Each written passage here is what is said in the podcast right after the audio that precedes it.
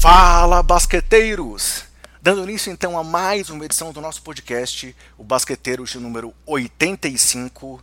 É, mais uma vez estou aqui, o André Rocha, e hoje, galera, a ideia é dar sequência aqui ao nosso preview para a temporada 2021 da NBA.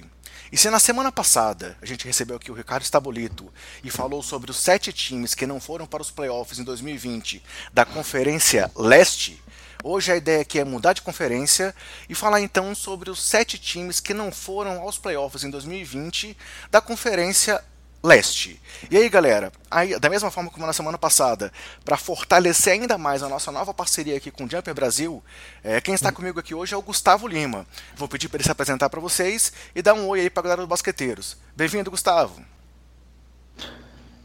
Muito obrigado, André. Um grande abraço para você. Fico feliz aí com o convite para participar do podcast. Mais feliz ainda com a parceria, né, que está começando entre o Basqueteiros e o Jumper Brasil. E muito, sempre muito bom falar sobre a NBA, né? Expectativa boa para essa temporada aí, que menos de três semanas para começar, né? Vambora. E vai ser legal, porque assim, eu tava até conversando aqui fora do ar, galera, com o Gustavo, é que tivemos aí uma bomba recente e que coincidiu com o tema que já ia ser desse podcast, né?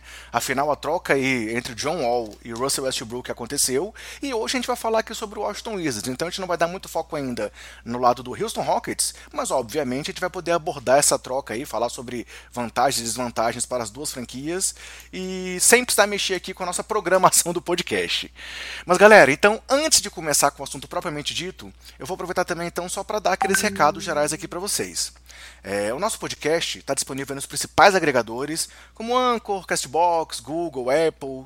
É, também está lá no Deezer, está no Spotify. É muito legal que a gente viu aí muita gente comentando das retrospectivas aí do Spotify no ano. Então, se você nos ouve lá no Spotify também, é, é, é um caminho muito legal de acompanhar o Basqueteiros.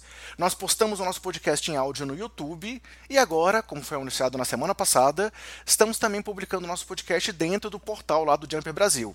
É, agradeci demais o Gustavo, ou agradecer demais o Ricardo, Gustavo, e também agradeço a você aí pela oportunidade, como mais um, um dos representantes aí do Jumper, que a gente está muito feliz de ter mais esse canal aí de, de alcançar é, os nossos ouvintes.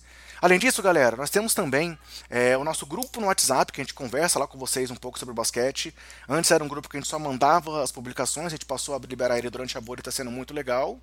E é, o papo lá sempre é um papo de muito alto nível. Então, quem quiser participar, vai lá no nosso YouTube, ou desculpa, no nosso Twitter, que o Twitter é o nosso canal que a gente divulga sempre esse é o nosso grupo do WhatsApp. E o Twitter é nosso principal meio de comunicação com vocês. Nós temos perfis em todas as redes sociais, sempre com o nome Basqueteiros e o nome do usuário, arroba BasqueteirosNBA, mas o Twitter é o nosso canal principal. Beleza, Gustavo? Já deu recado dizer pra galera? Vamos falar o que interessa? Vamos falar aí dos times que não foram aos playoffs no leste na temporada passada? Bora!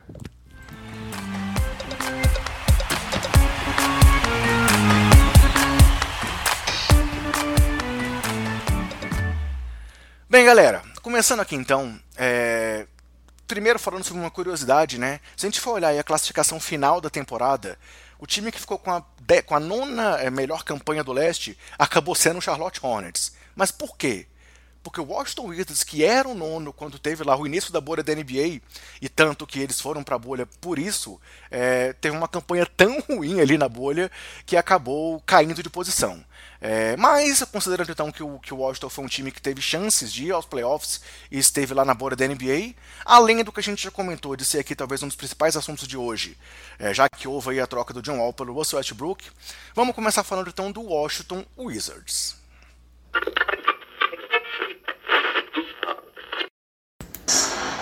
Rim. All you need is a two.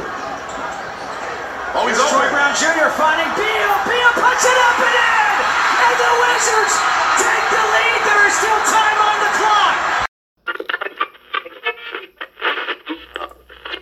E o Washington, galera, na temporada passada, então, teve uma campanha de 25 vitórias e 47 derrotas, sendo o 16 melhor ataque da NBA e o 29 na defesa, ou seja, a segunda pior defesa na temporada. E aí as principais movimentações aqui no elenco deles para essa temporada são a chegada do Russell Westbrook, essa bomba aí recente que nós tivemos, é, o Daniel Vidia vindo pelo draft na posição 9, o Robin Lopes, que assinou por um ano e 7,3 milhões, e o nosso Raulzinho, que assinou por um ano e 1,6 milhões. E as principais saídas, é, o John Wall, obviamente, nessa troca com o Westbrook, além do Ian Heaney, que é free agent ainda, não assinou com nenhuma franquia. E a principal manutenção aí no elenco foi o Davis Bertans, que assinou um contrato de 4 anos e 80 milhões de dólares. Com isso, galera, a rotação da, da, do time agora vai ser Russell Westbrook, Bradley Bill, aí ali nas alas, vamos ver como é que ele vai montar o time. É, temos o Rui Hashimura, Davis Bertans, e o pivô titular deve ser ainda o Thomas Bryant. E aí do banco vem Ish Smith, Jeremy Robinson, Troy Brown Jr., o próprio Dana Vidia, Robin Lopes, Cassius Winston, que é mais aí um armador que chegou via draft e que vai também brigar com o Raulzinho aí por minutos, o Isaac Bonga e o Moritz Wagner. Gustavo, e aí, o que, que você acha do Washington Wizards? É, realmente essa jogada pelo Westbrook surpreendeu muita gente, apesar de ser uma coisa que estava sendo discutida já, né? André, para ser sincero, a mim não surpreendeu muito não, porque o Jumper Brasil vem promovendo muitas lives aí, né, nessa off-season, e em várias dessas lives aí, o pessoal sempre pergunta sobre troca, né? Na, na, época que abriu o mercado, então, era um frenesi danado. E a gente sempre falava, né, que o Westbrook, se for sair do Houston, e, é, e era o que estava pintando, né, pela insatisfação dele pública aí, né, com o papel dele no time, a primeira troca lógica seria com o Washington Wizards, pelo John Wall, que tem um contrato parecido com o dele, né? São, os dois são considerados os piores contratos da NBA, né? É, são jogadores aí que ganham mais de 40 milhões por temporada nos próximos três anos, né? Então é muita grana. Então para trocar um teria que ser pelo outro, porque seria difícil o Houston Rockets é, conseguir alguma coisa valiosa pelo Westbrook por conta desse contrato longo e caro dele. E o John Wall também saiu a notícia aí de que ele estava insatisfeito Washington Wizards, né, que o time passou a ser o time do Bradley Bill, né, já que nas últimas duas temporadas o Wall ficou machucado e não jogou. E jogador da NBA a gente sabe, né, a maioria ali o ego é gigante e acho que essa troca aí era lógica mesmo. Vai um insatisfeito para um lado, o outro insatisfeito vai para outro time e é isso. É, eu acho que no fim das contas, a troca foi melhor para o Washington Wizards, porque o Westbrook é o melhor jogador entre os dois né, envolvidos. É, e ele já conhece o Scott Brooks, né, que foi tre é, treinador dele lá no Oklahoma City Thunder. É, eu acho que isso vai facilitar a adaptação dele a esse time de Washington. E só que eu estou curioso para ver o encaixe dele com o Bradley Bill, né? Na, sem o John Wall, né? Nas últimas duas temporadas, o Bradley Bill ficou com a bola nas mãos aí a maior parte do tempo e jogou muito, né? Foram temporadas espetaculares do Bill. É, a expectativa agora para ver como que vai ser esse encaixe dele aí com o Ashbrook, que é um jogador também que precisa muito da bola. É, já havia muita especulação realmente nessa movimentação, como você falou, são contratos parecidos, e aí é até engraçado, porque se a gente fosse conversar há um ano atrás, o pior contrato da NBA para muitos era o do Chris Paul, né? E aí é engraçado como esse, essa temporada última dele aí é, rejuvenesceu o Chris Paul para muita gente e fez o contrato dele não ser mais tão ruim assim, ao, ao que parece. Mas realmente, no momento atual, é, era, se for uma troca elas por elas, que não foi na verdade, né? Acabou que o Washington pagou ainda uma escolha de primeira rodada para poder conseguir o Westbrook, é, junto com o Joe Wall. É, realmente era, era uma troca que dava é, dava para acontecer com uma maior facilidade. O que eu digo é que surpreendeu é porque assim, ela, ela aconteceu várias conversas lá atrás, de repente pareceu que tudo tinha esfriado, e aí parece que eles, os, os dois é, general managers falaram rapidamente e voltaram. Beleza, vai ser aquilo mesmo? Vai, não vai? E fecharam. Então, assim, a, a, surpresa que eu quis dizer foi de ter acontecido agora e não lá atrás, quando ela tinha sido mais especulada. Mas eu concordo contigo, eu acho que é muito interessante ver como é que vai ser esse encaixe com o Bill. Afinal, ele passou a ser o principal nome aí com o John Wall fora por duas temporadas, e a gente sabe que, assim, por mais que os números do Westbrook é, tenham sido, tenha sido bons, principalmente antes da bolha lá, lá ao lado do James Harden, é, essa questão questão de dividir os holofotes foi algo que parece que deu alguns problemas. Por mais amigos pessoais que os dois sejam, é, o Westbrook, o que aconteceu no começo dessa off-season foi ele dizendo que ele queria realmente ser o dono de um time, né? E aí, como é que o Bradley Bill vai receber isso? Porque ele também teve problemas com o John Wall por conta disso, né?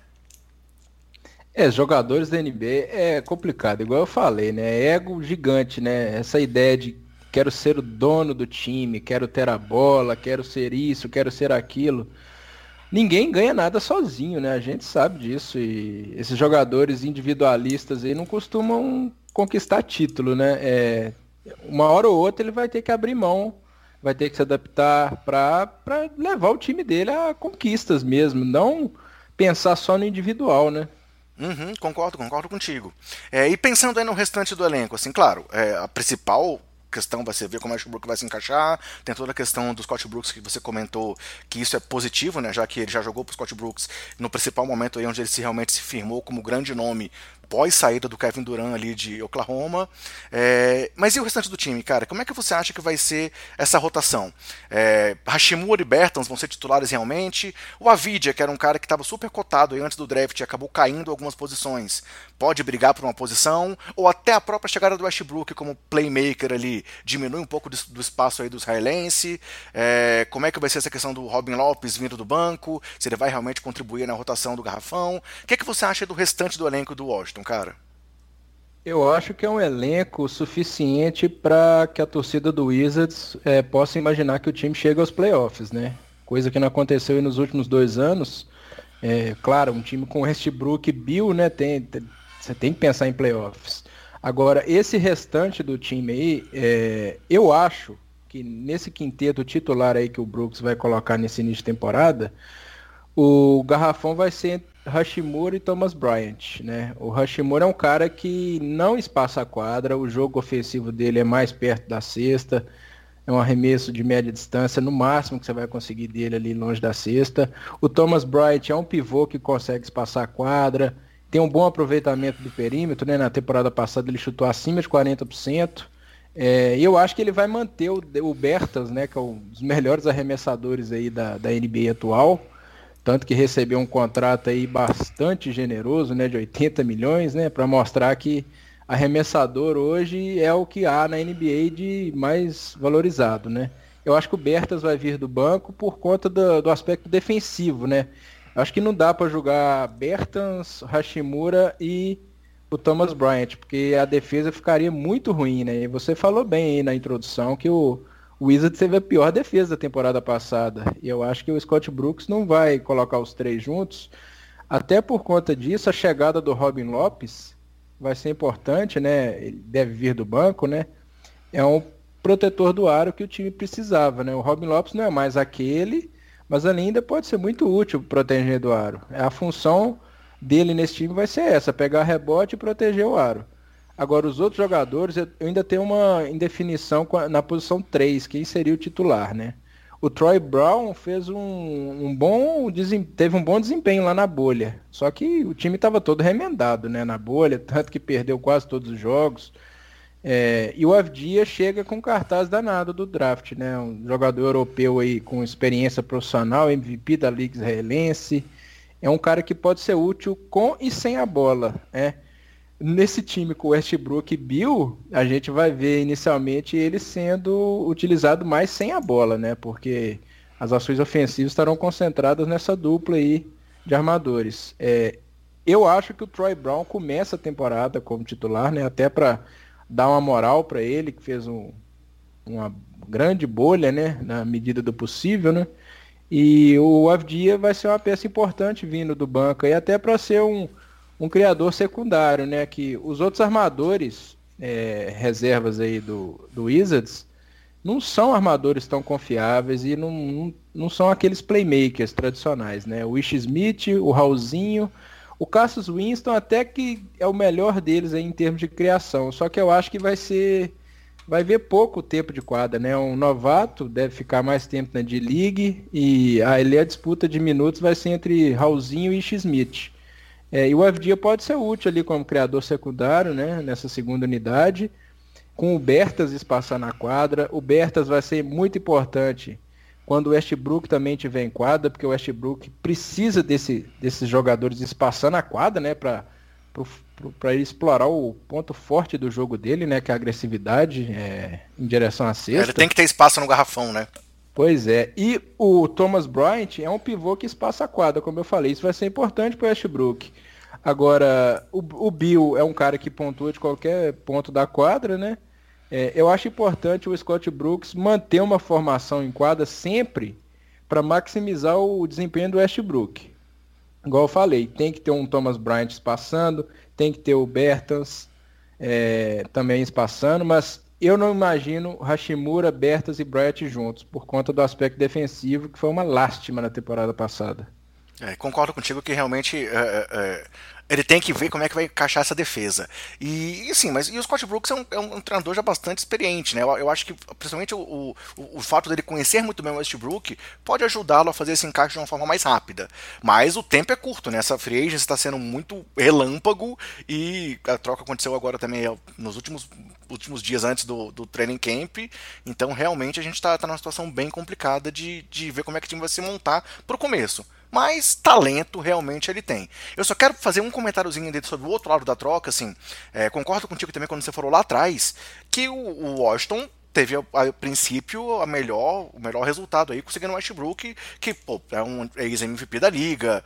E detalhe, o primeiro MVP da história a ser trocado por duas temporadas seguidas. É, mas sabemos o, o, que levou essas movimentações. mas, cara, essa aposta do Houston lá no John Wall, se der certo, também pode ser uma grande sacada, tipo assim, pelo que o John Wall era antes da lesão, né? Obviamente, lesão de joelho seguida de lesão de tendão de Aquiles é uma situação muito complicada e que tem sido recorrente aí na NBA, né? Por incrível que pareça. É, foi o que aconteceu agora com o Clay Thompson também. Mas, assim, a gente tem que, que, que ver como é que o John Wall vai voltar. Mas se o John Wall voltar, sei lá, o, o, que tem mostrado aí em vídeos de treinamento, é, mostrou que estava pronto para voltar, talvez até na bolha, mas optaram por não colocá-lo para jogar.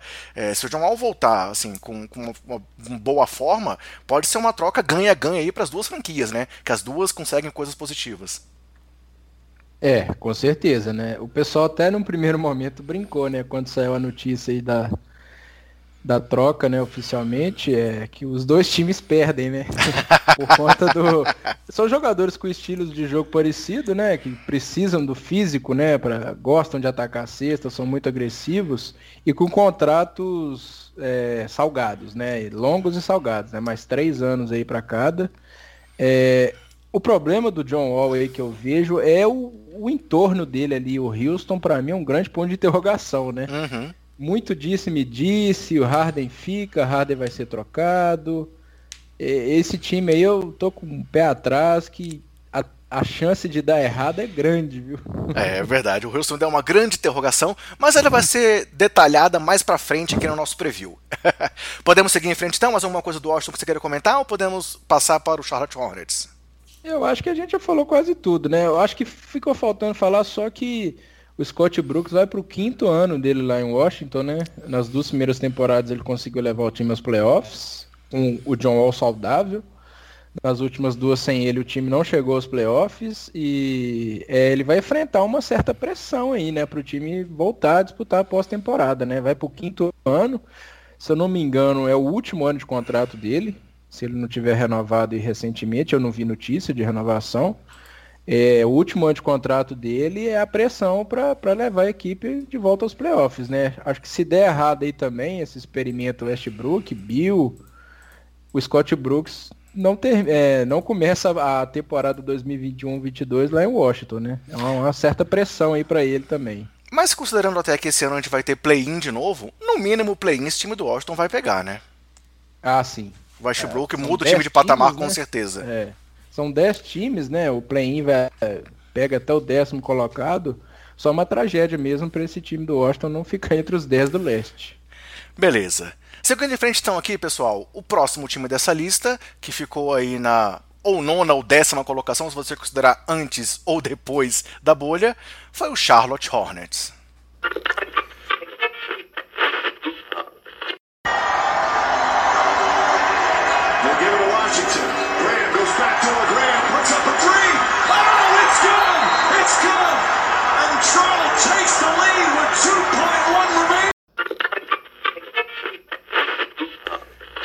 E o Charlotte, galera, então, teve uma campanha de 23 vitórias e 42 derrotas, com o 27 melhor ataque da NBA, ou seja, o terceiro pior, e a 25 na defesa. E aí, as grandes mexidas aqui no elenco do time começam com uma mexida. Como é que eu posso dizer, Gustavo? Uma mexida que a gente pode dizer que é uh, difícil de entender. que foi a chegada do Gordon Hayward assinando por 4 anos e 120 milhões de dólares. E além disso, o Lamelo Ball, que chegou pelo draft ali na terceira posição. Já as duas principais perdas do time foram o Nicola Batum, né? O, o Batum foi dispensado para poder abrir espaço aí para o Gordon Hayward o que significa. Eu já vou falar isso aqui agora, antes de entrar mais, mais lá na frente. Já que eles dispensaram o Batum e dividiram o contrato dele aí, os 27 milhões, em 3 anos, o que acrescenta 9 milhões por ano ao contrato do Gordon Hayward. E além disso, tem o Dwayne Bacon, que ainda não assinou com nenhuma franquia. E é, eles mantiveram o Bismarck Biombo, o Biombom da massa aí, por um ano e 3,5 milhões. Com isso, a rotação do time tem ali uma dúvida como é que vai ser ali a, a armação principal do time, pois os dois principais nomes aí ano passado, que eram o Terry Rozier e o Devonte Graham, uma das surpresas da temporada, vão disputar ali com o Lamelo quem vai jogar mais tempo nas posições 1 e 2. Na posição 3 devemos vir com o Gordon Hayward disputando minutos ali com o Miles Bridges. É, o Hayward pode jogar na 4 também, ou o PJ Washington. E o Cody Zeller eu acho que deve ser o pivô titular. E aí, vindo do banco, é, temos o Malik Monk, é, o Bridges, caso ele não seja titular, o Jalen McDaniels, o próprio Biombo, os irmãos Martin, né, o Cody e o Caleb, e o Vernon Carey Jr., que também veio do draft. É, começando a falar do, do, do, Hornets então, Gustavo. Não dá pra gente não começar se não fazendo, fazendo aquela pergunta para você. Como entender esse contrato do Gordon Hayward, cara?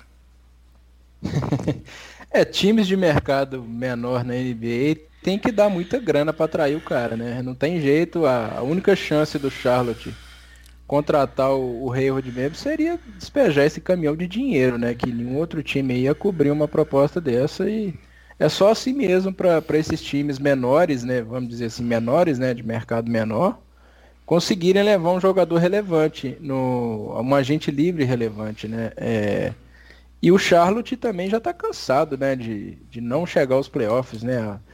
a, a, comissão técnica deve enfrentar um, uma certa pressão né, do, da direção da franquia, né, o Michael Jordan, né, que é o dono da, do Charlotte Hornets.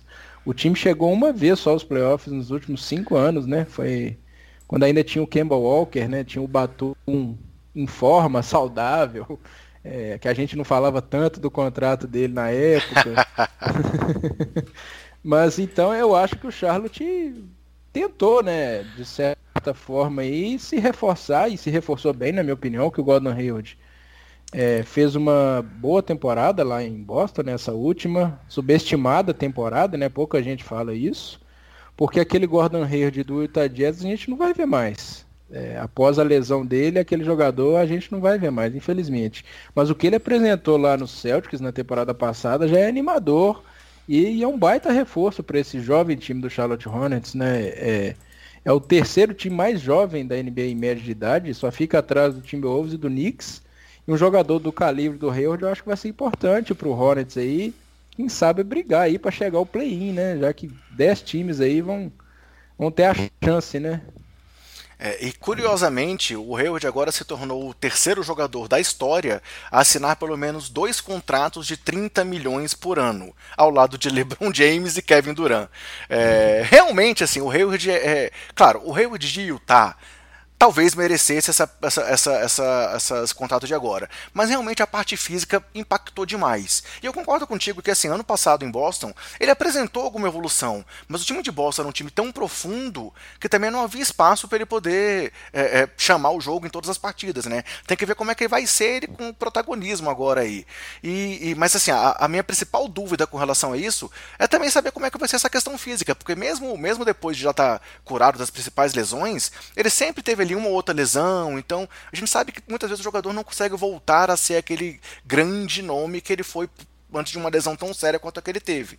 Então, assim, é, é, entendo a questão do mercado pequeno, mas, cara, se a gente somar ainda os 9 milhões do Batum, considerar que você está pagando aí durante 3 anos 39 milhões para ter o Gordon Hayward, é, assim, apesar dos pesares, tem que ser muito dá muito resultado para a gente considerar como realmente sendo algo viável. Talvez é aquela questão, né? Muitas vezes a franquia ela sabe que ela não vai brigar por título, então só a visibilidade pode trazer um retorno maior. Talvez seja isso que o Jordan tenha pensado, ou então ali os cartolas que estão ali junto com ele.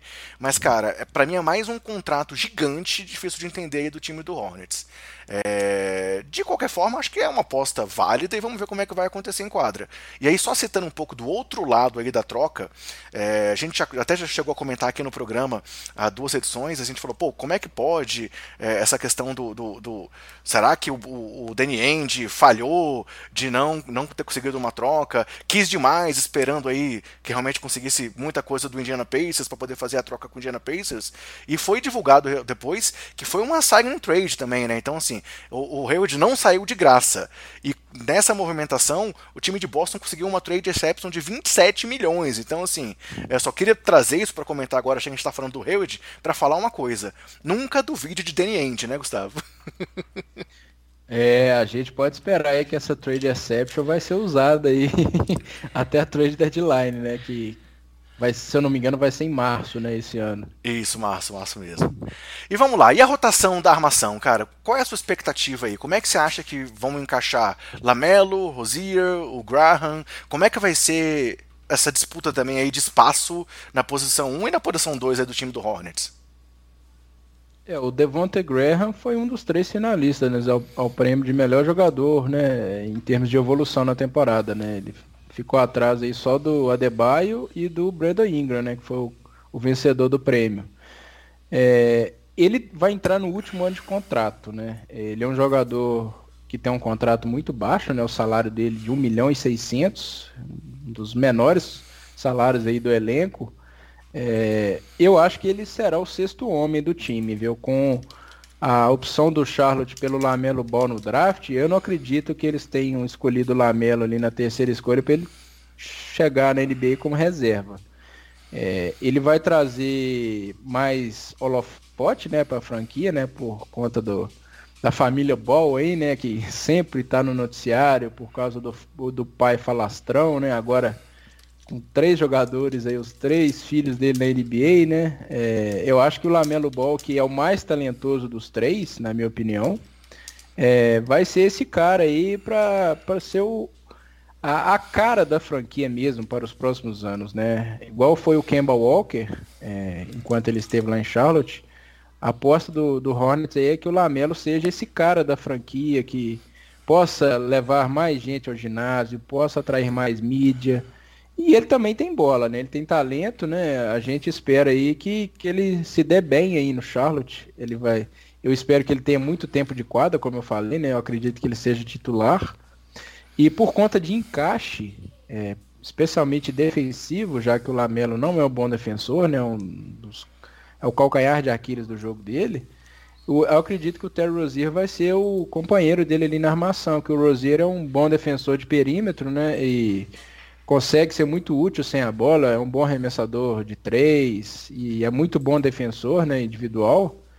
E, o Graham não, o Graham é, o, é um cara que tem a mentalidade de pontuar, né? É um cara um jogo ofensivo muito bom, mas defensivamente uma lástima.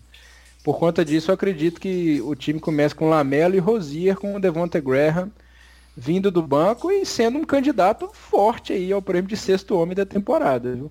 É, é verdade, ele, ele, pode passar da briga por mim e por briga de sexto com muita tranquilidade, concordo contigo. É, e no garrafão, Zeller, Biombo, não tem muito que. nenhum que se destaque demais, né? Acho que, que talvez tem que ver como é que vai ser a sequência de evolução do PJ Washington, é, com mais um, uma briga aí por minutos, o Hewitt roubando alguns minutos do que ele tinha na semana passada, Breeds e McDaniels, mas assim, é, dá para esperar que esses jovens evoluam mais para dar mais profundidade na rotação, né? Sem dúvida. Eu gostei bastante da primeira temporada do P.J. Washington lá em Charlotte. É, se encaixou muito bem no time, é um jogador útil dos dois lados da quadra. É, ele mostrou que é um ala pivô que consegue espaçar a quadra também, pode ser importante nessa área aí agora com o Lamelo Ball chegando, com o Gordon Hayward. Eu acho que o encaixe ali vai ser bom. O, o que me deixa meio com a pulga atrás da orelha com esse time do Charlotte é o pivô, né? Porque eu vi uma necessidade deles reforçar essa posição aí, né, com um pivô mais móvel, né, melhorar essa, essa proteção de aro, né, o time foi o oitavo pior na defesa do Garrafão na temporada passada, e o Cody Zeller não é um pivô móvel, a gente sabe disso, não é um defensor confiável, O Biombo também, eu acho que o, o, a parte física dele, que muita gente esperava que o Biombo fosse aquele pivô de impacto defensivo, que fosse brigar para ser defensor do ano, né? Com todos os atributos físicos e atléticos dele. Só que também é um pivô muito cru ainda, não tem tanta utilidade. Vai ser reserva do Cody Zeller, né? E acredito que o Cody Zeller é o pior pivô titular aí né, na NBA hoje. É, eu esperava que o, o, Charlotte fosse reforçar essa posição, é, até para esse time fazer mais sentido também, né? Ter um pivô pesado na NBA hoje é meio que, né? É fora de moda, né? Pivô old school pro pivô de school julgar, ele tem que ser muito bom, né? Tem que ser algum destaque ele tem que ter, né, em alguma área. O Coldzerler não é esse cara. Eu né? não tinha pensado nisso, mas realmente o Coldzerler pode ser o pior pivô titular da NBA e faz muito sentido essa sua fala.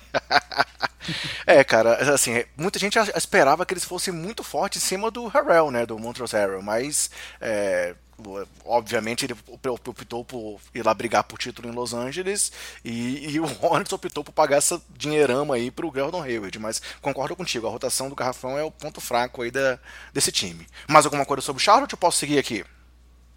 Eu acho também, André, só finalizando, o Miles Bridges, é, acho que vai ser o maior prejudicado aí com a chegada do Gordon Hayward. Claro, vai, vai perder mais minutos. Ir né? pro banco, né? Uhum. Deve perder minutos, deve começar no banco de reservas. E é um jogador também que não se encontrou ainda na NBA. A gente não sabe que posição que ele joga, né? Se ele é ala, se ele é ala pivô.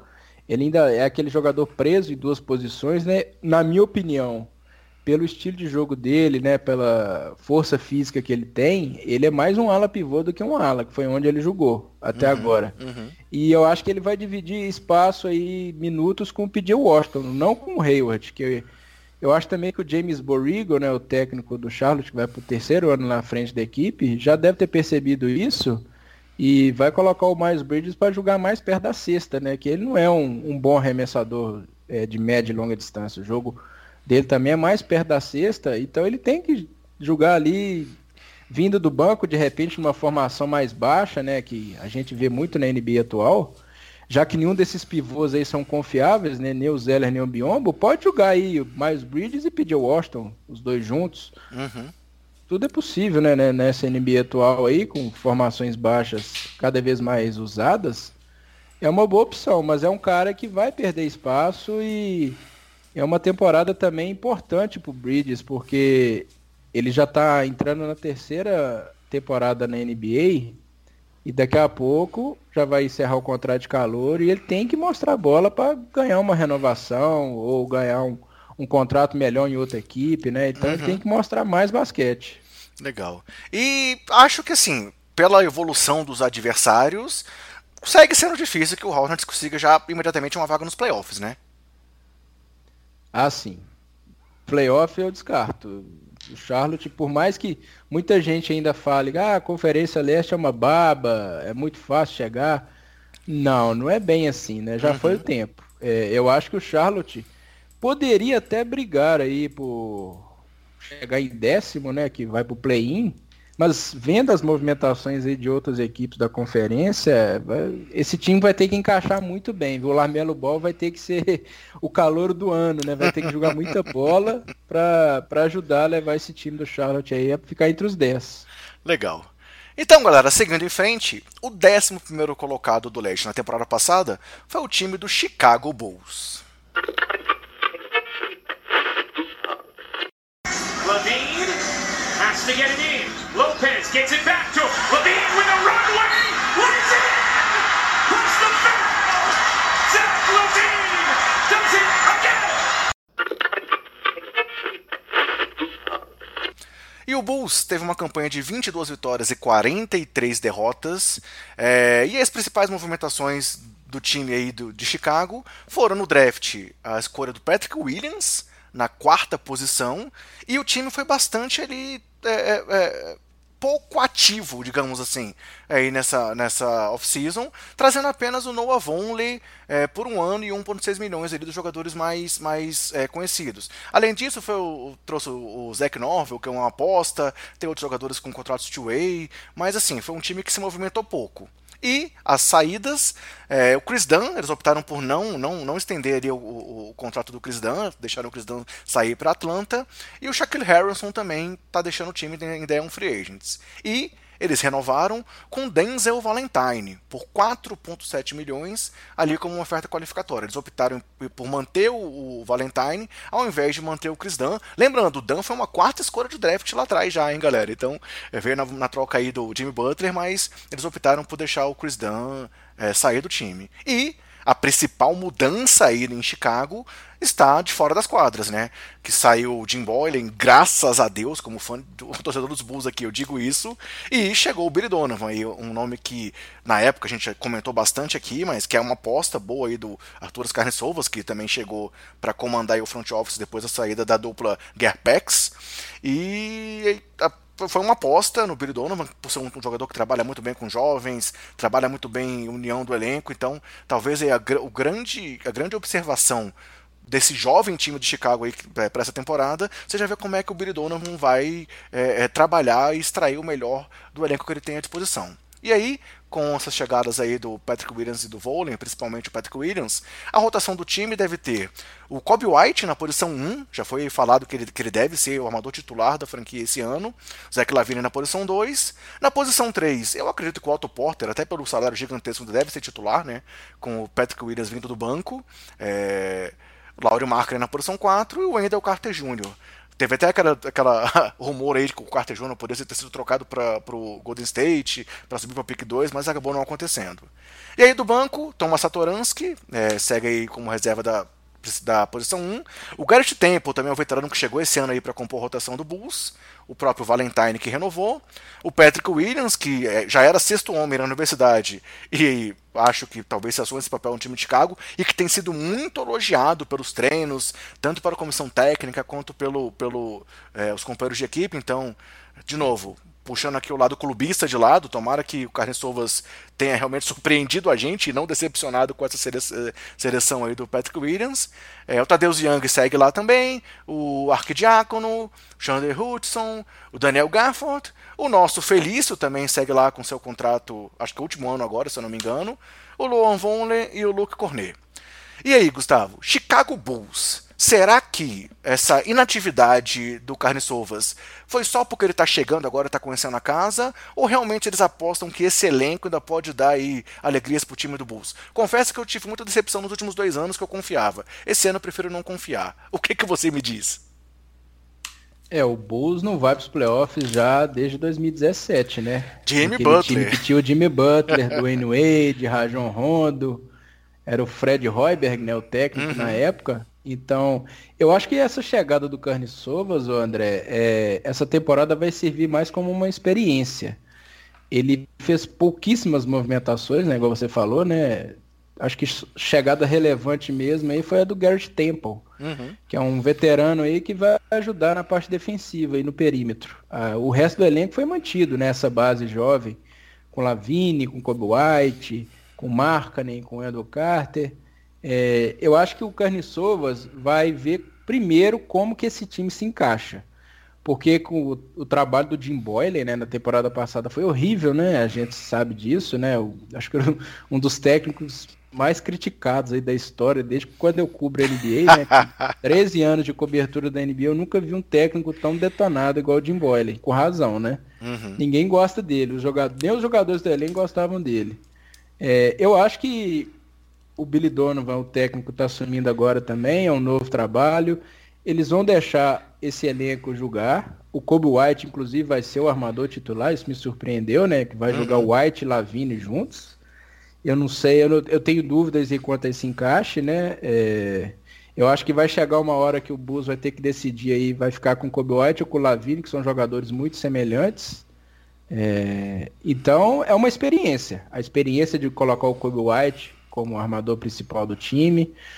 Ah, a gente tem que ver também o Markkanen, que na temporada passada foi subutilizado pelo Boiler. Eu ia né? falar justamente isso, que ano passado é, assim, caiu demais, né? exatamente. É, uhum. ele, ele só pegava na bola, lá recebia parado para chutar. A função dele no time era essa. Uhum. É, e, e, foi subutilizado. A gente sabe que o jogo dele oferece mais do que isso, e com o Billy Donovan a gente espera ver o Markkinen voltar a ser um, um jogador produtivo, né? É, ainda mais agora que o joga... ele vai entrar no último ano de contrato, né? De calouro. Então eu acho que é mais uma motivação aí para o Markkinen melhorar o desempenho dele. O Wendell Carter Jr. também é um pivô que eu gosto muito na época do que o Bus escolheu ele no draft. Eu elogiei bastante, né? Um pivô moderno, versátil, inteligente. A gente espera também que ele fique saudável, que ele jogue mais partidas, né? Que talento ali a gente sabe que tem. É... E é isso, a experiência mesmo para esse time. Se der errado, beleza. Próxima temporada o Bus vai ter 65 milhões de espaço na folha salarial para fazer as movimentações necessárias, para reformular e ficar só com os jogadores que mostraram bola nessa temporada. Eu acho que o Carne Sovas está tá certo de não chutar o balde, né? Antes de ver esse time em quadra, com um treinador novo, igual o Billy Donovan, que é um bom técnico, com reputação na NBA, eu acho que ele fez o certo, né? A torcida tá impaciente, porque quer ver o Bulls forte, quer o, ver o Bulls brigando pelas primeiras posições no leste, mas é melhor ele ir com calma mesmo. E o Patrick Williams, você acha que pode surpreender muita gente após essa chuva de críticas aí por ter sido escolhido? Não, não, não por ser um mau jogador, mas por talvez ser um jogador que tivesse que sair numa escolha mais alta do que uma quarta posição de draft? É, o draft de 2020 tem uma peculiaridade, né? O top 3 ali, eu acho que todo mundo já sabia qual seria, né? Se Com descolou demais, Edwards, né? Wiseman e Lamelli. E foi o que aconteceu. Uhum. A partir da quarta escolha, tudo é possível. Até uhum. um um jogador que era reserva no college, igual o Patrick Williams, ter sido a quarta escolha do Bulls, né? Surpreendeu muita gente. Torcida do Bulls aí queria ver o Avdia, né, lá em Chicago, né? Até Sim. por conta da carência na posição 3. O Otto Porter aí é um cara também que fica mais no DM do que em quadra, tá entrando também no último ano de contrato. A torcida tinha esperança no Avdia. É, o Patrick Williams foi escolha a gente tem que respeitar a decisão aí do Carne Sovas, né, em conjunto com o técnico, o Billy Donovan, né? Eles viram potencial no Patrick Williams, viram alguma coisa que a gente não viu ainda, porque eu, sinceramente, não teria feito essa escolha. Por mais que esse draft, depois da terceira escolha, é um grande ponto de interrogação, né? Não tem tanta diferença ali em termos de talento entre um jogador que sai na quarta escolha e na vigésima. É, mas eu acho que o Bulls poderia ter pegado o Patrick Williams numas escolhas mais abaixo, né? Poderia ter feito uma troca, né? Para uhum. ganhar um ativo e ainda selecionava o Williams. É, eu acho que não seria eu problema. acho que tentaram e não conseguiram fazer isso, né? Provavelmente. É, eu também acho que sim, né? Porque um dirigente do calibre do Carniçovas, né? Pelo menos tentar o, óbvio, tem que ter tentado. é, mas eu espero ver o Patrick Williams em quadra primeiro. Uhum. Inicialmente a impressão é de que não foi uma escolha acertada, porque ninguém escolheria ele ali na, na quarta, né? Uhum. Mas a gente tem que esperar o jogador entrar no time. Eu tô curioso para ver que posição que ele vai jogar, né? Porque ele também é aquele caso de ala, ala pivô. Uhum. É, ele não é tão móvel assim. Ele parece ser muito atlético, forte, mas ele tem os pés pesados. Eu ainda tenho a preocupação dele marcar um ala mais ágil. É, eu não sei como é que vai ser isso. Parece que inicialmente o Bulls enxerga ele como jogador da posição 3, né? Em determinados momentos também jogando na posição 4.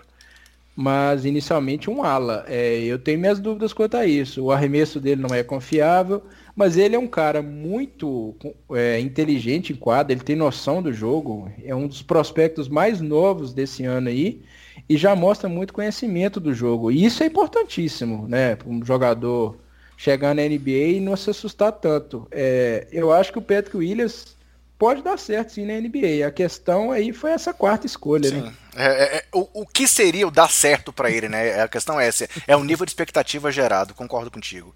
E podemos concluir também que, assim como a gente comentou aí do, do Charlotte, é, devido ao, ao, ao, Westbrook aí em Washington e a movimentação principalmente do Atlanta Hawks, difícil sonhar com vaga nos playoffs, né? É, acho que Acho que com play-in ainda dá, viu? Sim, sim. Para a décima, esco... para décima posição ali na, na Conferência Leste, eu acho que o, o, Chicago vai brigar ali com. Eu vejo assim uma briga com o Orlando Médico ali pela décima posição, né? Uhum. É, eu acho que é possível sim. É igual eu falei, é uma experiência esse time, com o Kobe White sendo o armador principal, com a base sendo mantida, né? É um novo trabalho que está iniciando aí, um novo front office, a nova comissão técnica é uma temporada de experiência. Se conseguir chegar entre os 10, maravilha. O time vai ter chance e beliscar um, um playoff aí, né? Mas se não chegar também, não é o fim do mundo, porque a partir da próxima temporada que a gente vai ver o Carniçovas mais ativo, mais agressivo no mercado, né? Como eu falei, o Bulls vai ter muito espaço na folha para contratar. E é isso. Beleza. Seguindo em frente aqui então, pessoal, o 12 colocado do leste da temporada passada foi aí o time que tem muita expectativa sobre ele da torcida, mas que não tem entregado muita coisa nos últimos tempos. O New York Knicks.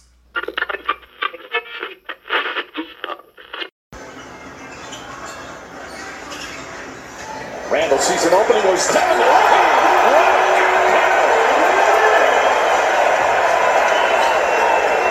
Provocative stuff. E a campanha do Knicks foi de 21 vitórias e 45 derrotas, tendo ali o 27 pior, é, 27 ataque da NBA e a 23 defesa. E aí as mexidas do Wizards para essa temporada trouxeram ali do draft o Obi Toppin na oitava posição, e aí também a gente deve detalhar isso mais para frente aí no meu papo aqui com o Gustavo, mas também foi uma, uma, escolha que muita gente questionou, porque o Toppin é um jogador mais velho, que já talvez tenha um teto menor, apesar de ter sido aí o grande destaque do college na, na última temporada. E além disso, nomes de menor peso, como Alec Burks, que assinou por um ano e 6 milhões, Nerden Slowell por um ano e 5 milhões, Austin Rivers, que assinou por 3 anos e 10 milhões, é, e aí do draft também veio o Emmanuel Quickly na posição para posição 1 e o Michael Kidd Gilchrist também foi assinou, assinou ali para rotação da ala. E saíram do time Mo Harkless, Wayne Eddington, Bob Portis, Ted Gibson, Damian Dodson e o Alonso Trier. E quem ficou ali no time do, do, do, do Knicks para essa temporada que já era do ano passado é o Fred Payton.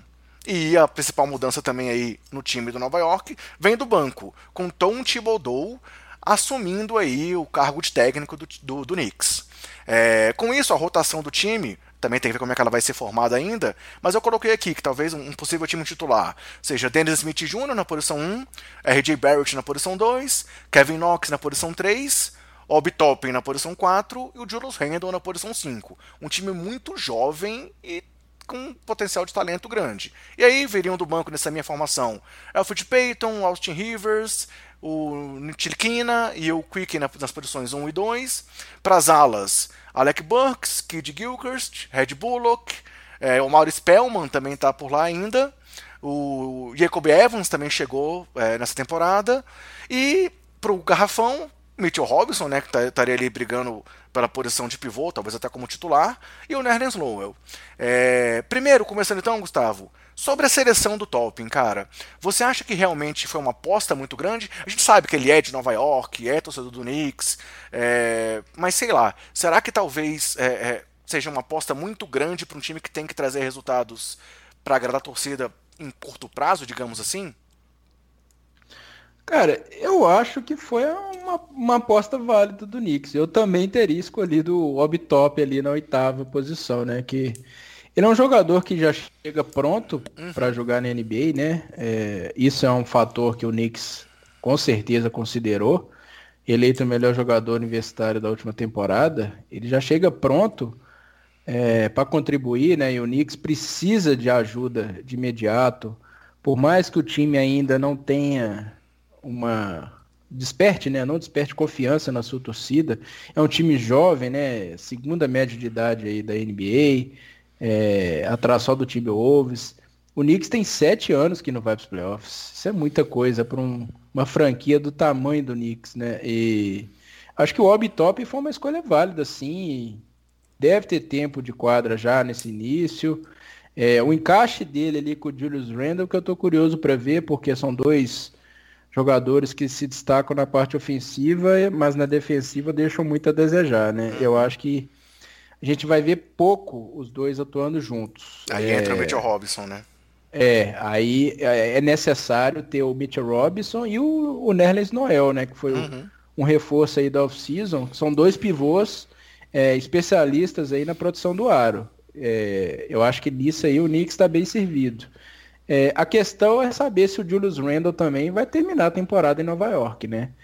que ele está no último ano de contrato garantido com o Knicks e dependendo do rumo aí da temporada, e eu acho que o Knicks não vai voltar aos playoffs, vai para o oitavo ano sem chegar após temporada, eu acho que o Julius Randle vira uma moeda de troca bastante atrativa aí na trade deadline de março.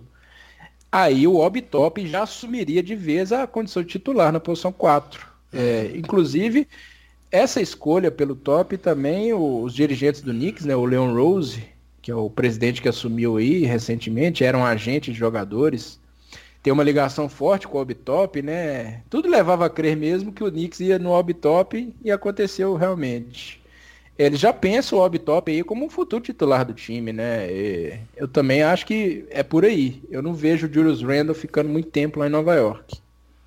E o Thibodeau? O Thibodeau também é, tem, tem um papel muito importante nessa questão defensiva, né? Afinal, é, o, o, grande mérito dele sempre foi esse lado. É, ou, sei lá, será que o Thibodeau ainda tem espaço nessa NBA moderna? Ou talvez também seja uma aposta arriscada aí do Knicks é, usar o Thibodeau pensando talvez pro lado ofensivo? É, o Thibodeau foi contratado aí também pelo currículo dele, que é bom, né? A gente sabe disso. Foi importantíssimo naquele título do Boston Celtics, né, em 2008, que ele era o principal assistente do Doc Rivers, era o responsável pela defesa. E aquela defesa do Celtics era fora de série, né, com Kevin Garnett, Rajon Rondo no, no auge, Paul Pierce também, que era um bom defensor, Kendrick Perkins protegia bem o aro. Aquela defesa era complicada de, de ser ultrapassada. Só que ele, ele tá meio em desuso nessa NBA, né? Os últimos uhum. trabalhos do Thibodeau não for, foram bons. É pós-Bulls, é... né? O último é... trabalho realmente relevante foi o do Chicago, né? É, a torcida de Minnesota é, não gostou muito da passagem dele por lá, né? Não foi uma, um, um bom período realmente. Agora, ele tem uma ligação também com o Leon Rose, né? O novo presidente do time, né? É um cara de confiança bem, dele. É, nesse início de trabalho, ele trouxe um treinador de confiança, é, o Thibodeau, né, um cara experiente, para dar conta dessa molecada. Até o desempenho defensivo da equipe, a gente espera ver uma melhora, né? Porque nos últimos anos a defesa do Knicks deixou muito a desejar. Só que os reforços do Knicks, a própria escolha pelo topping no draft, o Austin Rivers, Alec Burks, não são defensores né, uhum. que, que, inspirem confiança. Né? A, a, contratação aí boa que eu considero nessa parte defensiva foi a do Nerles Noel, o pivô, que é muito bom protegendo o aro. Agora, o resto do elenco é um encaixe complicado. É, eu esperava que o Knicks fosse mudar alguma coisa na armação do time. Vai ser a mesma, né? São os mesmos jogadores, uhum. Elfie Payton, Tiliquina e Dennis Smith. É, eu não sei aí o que, que eles se eles conseguiram tentaram alguma troca por um armador estabelecido na NBA, né? Especular. Falava do Westbrook, né? Uhum. É. Eu confesso que eu, eu ia achar muito massa o Westbrook nesse time do Knicks. é, ia, ia ser divertido de assistir. Isso é inegável. Uhum. Agora, essa posição de armação ali é um grande ponto de interrogação. A gente não sabe quem que vai ter mais espaço, né? É, o Austin Rivers chegou aí também, de repente, pode começar jogando. Eu acho que o RJ Barrett vai ter mais responsabilidade de armar o time, vai ter mais a bola nas mãos nessa temporada, que é o próprio estilo de jogo dele, né? Esse ala que consegue armar o, jogadas para os companheiros. E o início dele na, te, na temporada de calor não foi tão bom, mas ele terminou a temporada bem, na minha opinião. E é um jogador que o Knicks tem que apostar, né? Uma escolha alta de draft, né? Terceira escolha de draft. É, o Kevin Knox é outro jovem que o Knicks tem que resgatar. Sim, temporada passada ele deu uma esquecido. caída de produção, né? É, uhum. É, ele foi esquecido na temporada passada, teve pouco tempo de quadra. Uhum. É, o Knicks, é, até para ele virar uma moeda de troca né, atrativa, né? É, eu acho que o Knicks, o encaixe é complicado. A gente esperava ver uma melhora aí na questão do espaçamento. O RJ Barrett é um jogador tem as ações ofensivas, que vai ficar mais tempo com a bola nas mãos, mas não é um bom arremessador. Ele precisa de ter arremessadores ao redor dele para o jogo dele fluir. O Julius Randle também é um cara que gosta de ter a bola nas mãos, apesar de não ser muito eficiente, comete muitos desperdícios, né? Que ele é muito afobado, acha que ele ele é armador, né? Mas ele não é bom nessa função. É, eu espero ver mais o Barrett com as ações ofensivas. Só que o time precisava de trazer arremessadores mais uhum. confiáveis. Os melhores arremessadores do Knicks saíram. O Bob Porres, o Wayne Ellington, já tinham trocado o Marcos Morris na temporada passada, que era também um grande arremessador do perímetro. Uhum. O time não tem uma arma é, confiável, né? Confiável. Uhum. É só o Red Bullock, né? Teoricamente ali, que é um bom arremessador. O resto do time não, não tem essa característica. Uhum. E eu tô curioso para ver esse encaixe aí do Ed Bert com jogadores que não espaçam a quadra, né? Isso pode prejudicar bastante a evolução dele. É, a gente brinca que o Knicks é um cemitério de talento. Pode acontecer isso com o Ed Barrett. É, a situação lá não é a mais favorável para o jogo dele fluir. É, tanto ele quanto o Dennis Smith quanto o Kevin Knox são três nomes que esperavam uma evolução que não chegou até hoje, né? São três nomes que mas claro, o Barrett tudo bem, tá indo pro segundo ano, mas são três jogadores que assim, esperava-se que eles, que eles rendessem mais do que eles já conseguiram apresentar até hoje na NBA, né? Com certeza. E além dessa questão do encaixe, que não é bom, tem a pressão de, do mercado Sim. gigante de Nova York. Como eu falei, o time não vai para os playoffs há sete anos e jogar responsabilidade nas costas desses moleques também é complicado, né? Uhum, uhum, concordo contigo. É, acho muito legal essa, essa, essa nossa, seu comentário da gente esperar como é que vai ser o Julius Randle. Como eu falei, quando, quando especulou-se o Westbrook aí, é porque é era, era difícil o, que, que eles iriam oferecer para conseguir levar o Westbrook. Mas, cara, talvez o Westbrook fosse aquele nome que faltava para poder levantar esse time e realmente chamar público. Não chamar público, porque quando tinha público, né, lá tava sempre lotado. Mas, assim, chamar realmente os holofotes ali pro Knicks novamente como um nome de peso. Talvez eles tenham focado no Westbrook e não conseguiram. Por isso que talvez não tenham conseguido outro grande nome no mercado. Mas, cara, sei lá, até mesmo um John Wall da vida poderia ser um nome que poderia chamar a atenção aí para esse time do Knicks. É, eu acho que tem que ver como é que esses moleques vão evoluir, mas mas concordo contigo, é o oitavo ano sem playoffs. Acho que esse time, com o elenco que ele tem, não consegue brigar, mesmo nesse leste que tanta gente acha tão fraco, né? Com certeza. A temporada do Knicks eu não espero muita coisa, não espero playoffs, como eu falei, mas pelo menos um time competitivo, né? Até com o Tom Thibodeau no comando, a gente espera ver um time aguerrido, que se esforce mais na defesa. Ele já falou que nada um de tanque mais por lá, né? Uhum. Pois é não vai chegar aos playoffs, mas eu acredito que eles vão lutar e, e eles precisam disso até para deixar uma boa impressão para a próxima temporada, que o Knicks vai ter 85 milhões de espaço na folha salarial na tão propalada off-season de 2021, né? Vai uhum. ter muita estrela aí como agente livre. O Knicks tem que fazer uma campanha decente, tem que mostrar alguma coisa nessa temporada, até para atrair os jogadores. Não basta só ter o maior mercado da NBA que é Nova York para atrair jogadores. A gente viu aí nos anos recentes que o Knicks deixou de ser um time atrativo. É, o último grande nome que eles Brooklyn levaram foi o, o Carmelo, né? Pois é, o Brooklyn Nets hoje que é a bola da vez lá em Nova York, né? Uhum. É um time que consegue atrair estrelas. O Knicks não. O Knicks virou motivo de piada na NBA pelo presidente fanfarrão que eles têm, o James Dolan. E não consegue resultado, tá sempre queimando talento de draft, não consegue atrair estrelas mais. O Knicks tem que voltar a ser relevante na NBA. É, considerando que, como eu comecei a ver NBA lá nos anos 90, realmente eu sinto saudade daquele Knicks lá que, que brigava com o meu Bulls tanto ali pelo topo do leste.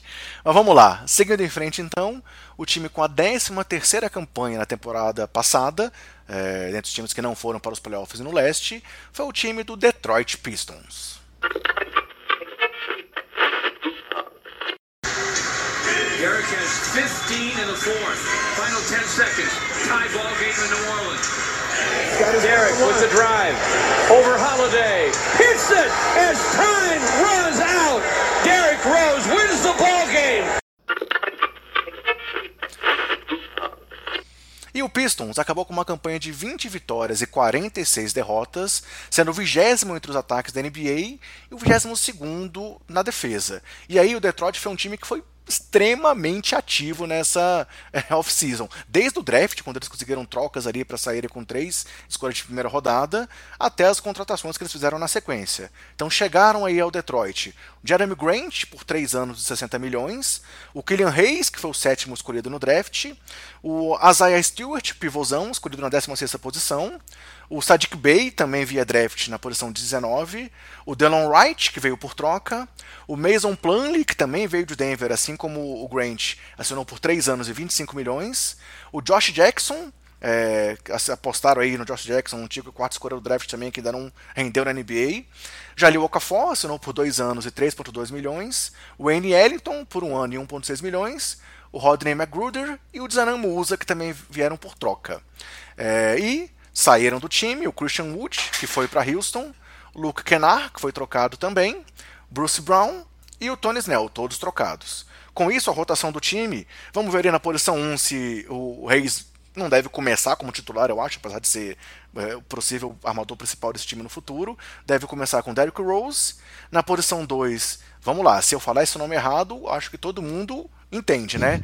Sviatoslav Mikhailuk, né, o Svi joga ali na posição 2, Jeremy Grant na posição 3, Blake Griffin na posição 4, vamos ver como é que vai estar o físico do Blake para mais uma temporada, e o Mason Plumlee deve ser o titular no, no pivô. E aí vindo do banco, Killian Hayes, a grande promessa aí do time, Delon Wright, Sadiq Bey, Secundo Boyá, outro jovem, Jalil Okafor, o Magruder, o Snell, o Musa, é, o Isaiah Stewart, e eles também, é, o Wayne Ellington, Josh Jackson, e eles também assinaram um contrato não garantido por enquanto com o Liangelo Ball, o terceiro Ball aí chegou na NBA. Já tínhamos o Lonzo, o Lamelo veio aí desse draft, e o Liangelo também assinou com o time do Pistons. É, Gustavo, vamos lá. O Pistons se mexeu pra caramba, mas deu para entender o que o Pistons quer para essa temporada com esse tanto de ala e pivô que eles contrataram? Pois é, eu ainda não entendi bem o plano do novo GM do, do Pistons, é o Troy Weaver. É, se eu não me engano, foram 15, 15 novidades no time para essa temporada. Só quatro jogadores da temporada passada foram mantidos, né? O, o Derrick Rose, o Blake Griffin, né? Os jogadores mais conhecidos, mais experientes do time. O Sekou do o francês, e o Mihailiuk, o ucraniano. O resto mudou tudo. O Knicks, é, é, o Knicks, o Pistols, no início da, da agência livre, a gente ficou até assustado, né? Que a gente vê as notícias. O Pistols acaba de contratar o pivô tal. Cinco anos depois, o, o Pistols fecha com o pivô tal. O time seleciona um pivô no draft. Olha, o que, que é isso? O Pistols vai montar um time só de pivô? É, só que aí... Aquele time do Denver lá que rolou no começo da bolha, né? É. Small ball que nada, né? Só que aí, é, ao longo da oficina, a gente foi tentando entender e eu acho que eu consegui entender.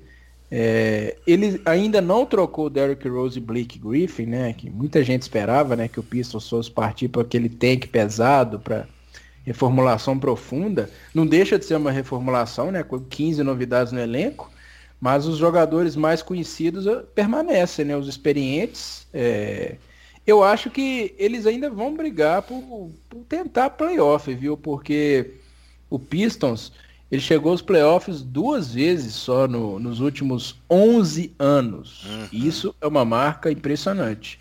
E quando chegou, foi em oitavo, ali, aos trancos e barrancos. É, o, o Pistons está no limbo faz tempo. Ou o time parte por uma reformulação profunda, ou monta uma equipe competitiva para brigar além da oitava vaga no leste, né? Muito pouco um time da tradição do Pistons, é, com vários títulos aí, a gente já viu grandes times do Pistons na década de, de 90, 80, nos anos 2000. O, o Pistons se tornou um time relevante na NBA, né? É, além de ter pouco público, né? Lá em Detroit, uma cidade também que sofreu e sofre com crise econômica, o time também deixou de ser atrativo. É, para conseguir jogador de nome é só numa troca muito absurda, muito grande, igual conseguiram aí com o Blake, Blake Griffin. Griffin. Uhum. Eles não conseguem atrair jogadores da, de primeira linha, mesmo tendo espaço na folha, né? É, essas movimentações aí do Troy Weaver, é, eu gostei bastante da contratação do Jeremy Grant. Que é um jogador que deixou uma ótima impressão no, nos playoffs. Mas apostaram pagar 60 milhões por ele, né? É você acha, negócio, que, você acha né? que foi justo? É aquele negócio, tem que dar o dinheiro Sim, exatamente. Uhum. é, tem que ter uma coisa a mais, né? Porque uhum. o Denver queria renovar com o Grant. Sim. É, e ele optou por Detroit além da grana. Ele protagonismo, foi né? prometido né? a ele ter mais espaço ali, para ele ser um, um, certo protagonista desse time, né? Ter um papel maior do que, uhum. que ele tinha lá em Denver. Uhum. É, eu acho bem possível, né? Com, com esse elenco aí que não, não, tem grandes nomes, né? O Blake Griffin, a gente não sabe como que tá fisicamente, né? Na última temporada foi, foi terrível, né? Com tanto de problema físico que ele teve, um desempenho sofrível, né? Essa, não consegue imaginar, né? Como que um cara que a gente já viu o auge do Blake Griffin se tornou top 3 na, na briga para MVP, né? Ele já foi. Pois é. E ele precisa do físico, né, para uhum. render. É, e com ele saudável a temporada, eu acredito que o Pistons pode até sonhar em brigar ali por, por uma décima posição para chegar no play-in. É, o Derrick Rose também foi bem na temporada lá, vindo como sexto homem. Eu acho que ele vai continuar com esse papel de sexto homem. É, o Kylian Reis deve ser o armador titular. Desde o começo, o Pistons, você acha já? Eu acho. Uhum. Porque o Pistons gosta muito dele, pelo que eu já li, e, e ele vai ter espaço. O Dwayne Casey deu a entender na, nas entrevistas aí, assim que acabou a temporada, lá no início da pandemia, que o time ia buscar um armador, e o armador veio via draft, né? Uhum. Não foi via troca. E é o Kylian Reis, sétima escolha, um jogador que eu gosto muito. É, para mim é o melhor armador desse draft. Eu prefiro o Kylian Reis ao Lamelo Ball, um jogador mais confiável, já tem experiência no basquete profissional, não vai sentir tanto essa adaptação aí na NBA, né? Ele é um cara atlético, é diferente daquele prospecto europeu, né? Que a gente fica com a imagem de jogador mais lento, não é tão atlético igual os americanos da NBA. Ele não, eu acho que ele vai ter vai ter bastante espaço em Detroit e vai ser muito útil, né? No pick and roll, é, que é a especialidade dele, e para isso o Troy Weaver trouxe jogadores muito bons no pick and roll, como o Jaleel Okafor e o Mason Plumlee. Esses dois pivôs aí que eu falei lá no início. Por que, que o Detroit está trazendo esse monte de pivô?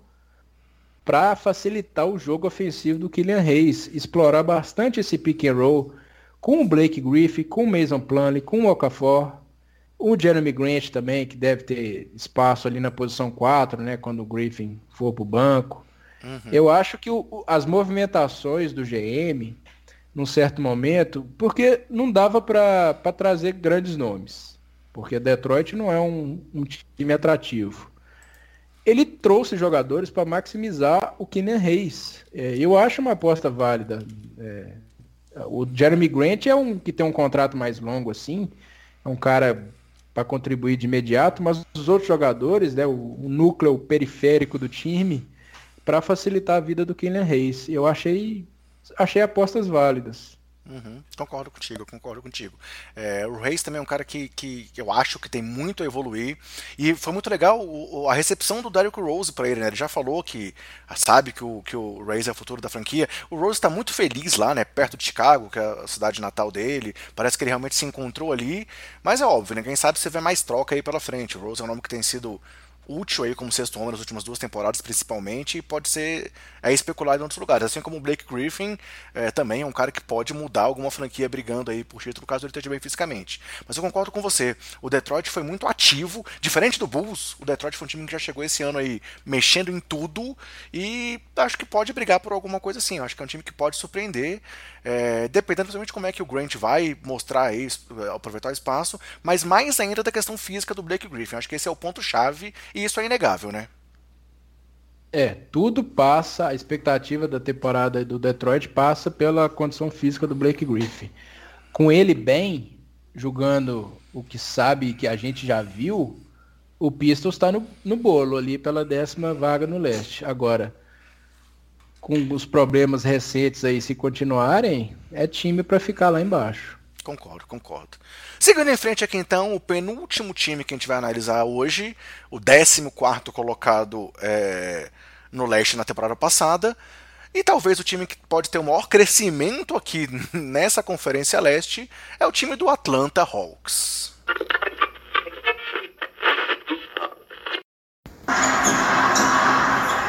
Herder looks, plays it into Trey. Two seconds wide, Trey's.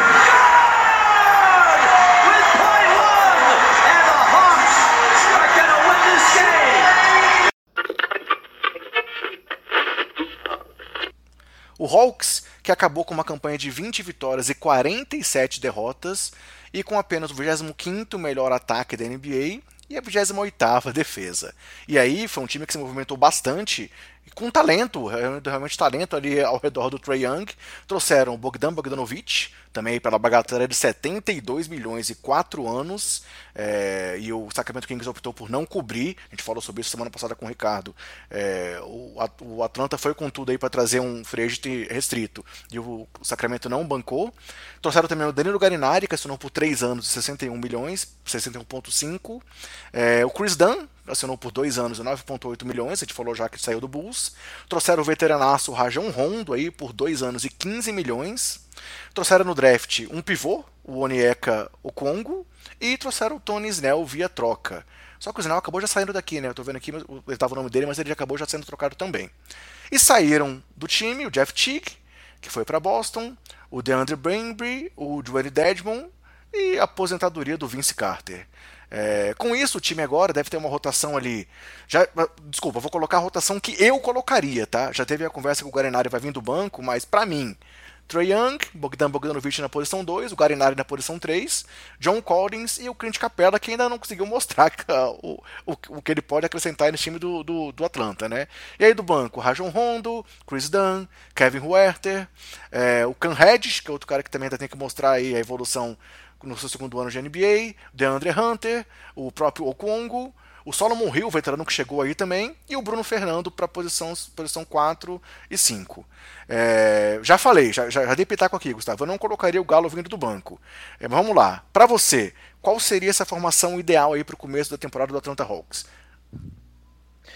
Eu acho que o, o Chris Dunn tem que ser titular, porque hum. defensivamente o Trey Young é, é, o, é, um dos piores defensores da NBA. A gente viu na última temporada em termos estatísticos e na quadra mesmo, né? Assistindo o jogo, a gente vê que o Trae Young é o ponto a ser explorado ali na defesa do Hawks. Com né? isso o Bogdan vai para posição 3, né? Sim. E o Chris Dunn foi um dos melhores defensores de perímetro na última temporada. Eu não entendo Mais de como dois roubos Bulls... por jogo, eu acho, né? É, eu não entendo como que o Bulls não manteve o Chris Dunn. Nem eu. É, eu não sei porque às vezes eles não quiseram dar um contrato né, mais vantajoso para o jogador, preferiram segurar, porque na próxima temporada o time vai ter bastante espaço. 5 milhões por ano. Nele. É, assim, ele assinou com o Hawks por dois é. anos 9.8, eu também não entendo. É. Pois é. Mas defensivamente ele vai ser importantíssimo pro Atlanta Hawks, né? Que foi o time que mais sofreu pontos na última temporada e a gente sabe que a defesa, tanto de perímetro quanto de garrafão do time, foi tenebrosa, né? O, o Hawks foi o time que mais sofreu pontos no garrafão também. É, o Clint Capella chegou aí no meio da temporada, após a troca com o Rockets, mas não jogou, né? Por uhum. conta da lesão. E a gente espera que o Clint Capella seja essa presença aí no garrafão para proteger bem o aro, para o time não sofrer tanto, igual foi na temporada passada, né? É, eu vejo uma formação inicial, André, com o Young, o Chris Dunn, como esse complemento defensivo aí do, do Trey Young, né? É o Bogdanovich é, na posição 3, é, o John Collins e o Capella. Sim, o John sim. Collins. Não tinha pensado nessa opção do Dan, gostei. Uhum. O John Collins ainda para mim é um ponto de interrogação, porque ele está no último ano de contrato e já avisou que quer o máximo, uhum. que não sei o quê, que o cara que foi é, suspensa aí na temporada passada por 25 jogos por doping, deixou o time na mão, né, de certa forma, né, prejudicou bastante a temporada do Atlanta, já querendo com esse discurso aí de pressionar, né, a direção da franquia, de que querer o máximo, que não sei o quê. Eu não sei se o Hawks vai manter o John Collins ao longo da temporada, viu? É, ele pode ser uma moeda de troca aí no meio da temporada, se, se a franquia não tiver disposta a dar essa grana toda que ele espera, ele vai ser trocado. Uhum. Até por conta disso, chegaram aí esses reforços todos. O Galinari, né? Que inicialmente vai ser reserva, né? O Galinari com a troca, possível troca do John Collins, seria o, titular na posição 4. É, mas inicialmente, a gente tem que falar com ele que está lá atualmente. O John Collins, sem esses problemas extra-quadra, né? Espero que ele não seja punido por doping de novo. Ele é um jogador muito útil é, provou isso, né, como a segunda peça ofensiva do time ali depois do Trey Young. E ele é um cara muito útil que está aprendendo a, espaçar a quadra também. Ele chegou na NBA, o jogo ofensivo dele era restrito ali à área próxima à cesta. Ele está expandindo o jogo dele, isso é importante. É, e eu vejo uma rotação muito forte do, do Atlanta Hawks, que além desse quinteto titular, vai ter um banco robusto agora, com várias opções, né? talvez uma rotação de 11 jogadores aí que a gente não costuma ver na NBA. Uhum. Com Rajon Rondo, com Kevin Huerter, com Ken Reddish, com DeAndre Hunter, com Gallinari e com Onyeko Congo, uhum. que era o uhum. meu jogador favorito do draft, né? É, saiu aí pro Atlanta na sexta escolha, surpreendente, eu não esperava que o Atlanta fosse escolher um pivô com Capela, com Capela lá. lá. Uhum. É, com Capela, com Bruno Fernando, ainda tinha o Dedmon, né, que depois foi, foi negociado. Uhum. É, mas o Okongo também é um, um, prospecto aí que, que me enche os olhos, viu? É um pivô com muito potencial, um pivô moderno, é, não se perde nas trocas, ele é muito móvel, muito forte, tem um potencial para se desenvolver como um passador confiável. Ele me lembra muito o Bandebaio. Se ele virar o Bandebaio, o Atlanta Hawks vai ser um dos campeões aí desse draft, né? Que é considerado um draft fraco, sai um cara para ser o próximo Bandebay, o Atlanta Hawks vai estar muito no lucro. E eu gostei muito é, do Okongo chegando lá agora, que o Capela também não é aquele cara mais confiável né, em termos físicos. Se o Capela voltar a se lesionar aí, o Okongo acho que dá conta do recado. É um, igual eu falei, é um pivô moderno para que a NBA pede hoje, né? Um pivô móvel inteligente. É...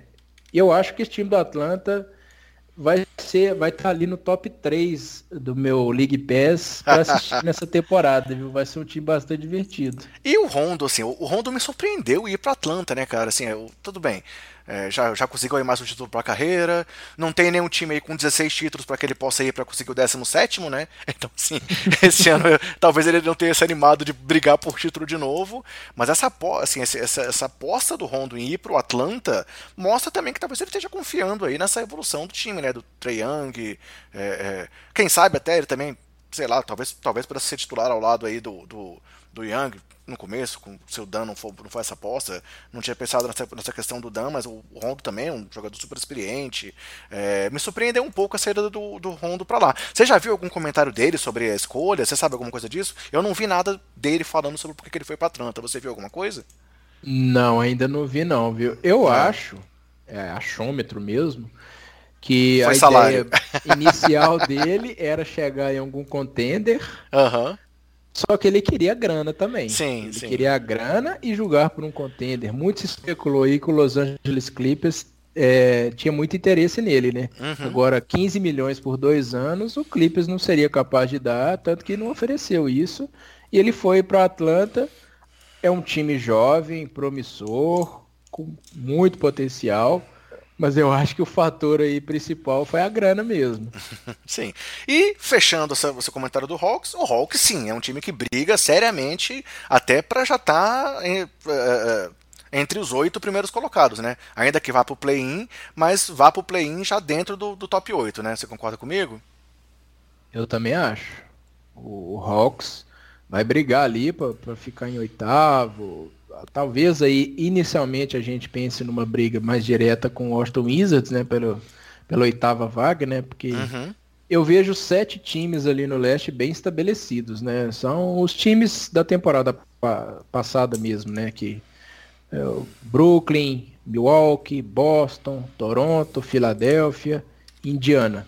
Eu vejo esses times aí meio que né, eles não tiveram mudanças profundas, não pioraram os elencos, alguns uhum. até melhoraram, eu vejo esses times mantendo o nível e chegando aos playoffs sem muitos, é, muitas dificuldades. Agora, a briga por, por esse play-in aí, por essa oitava vaga, por exemplo, entre o Washington e o Atlanta, acho que vai ser pesada.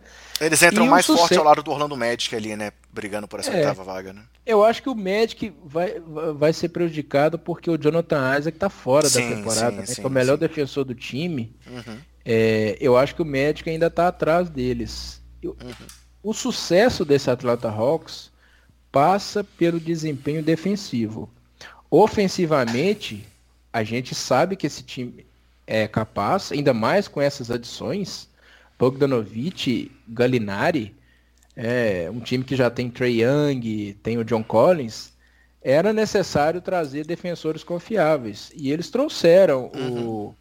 o, o, o Dan, Chris Dunn, o próprio Rondo, selecionaram né? o, o Rondo ainda é um, um jogador de é. defesa é, que colabora na defesa, né? Só, o problema é que o Rondo dos playoffs é diferente do Rondo da temporada regular. Isso né? é verdade. Às vezes o Atlanta tá visualizando o Rondo aí, já pensando em playoffs, né? Mas para chegar lá tem que passar pela temporada regular e ele tem que ser útil na temporada regular.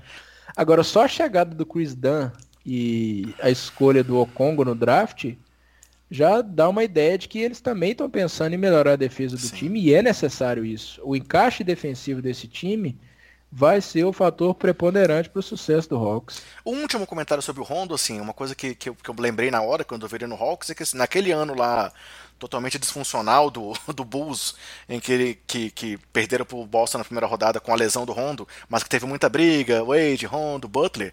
Quando tinham as brigas, o Rondo era o cara que estava do lado dos jogadores jovens do elenco, né? Então, é, é, realmente parece que ele gosta de ter esse papel de mentor aí, e isso pode ser positivo aí nesse time do, do, do Hawks.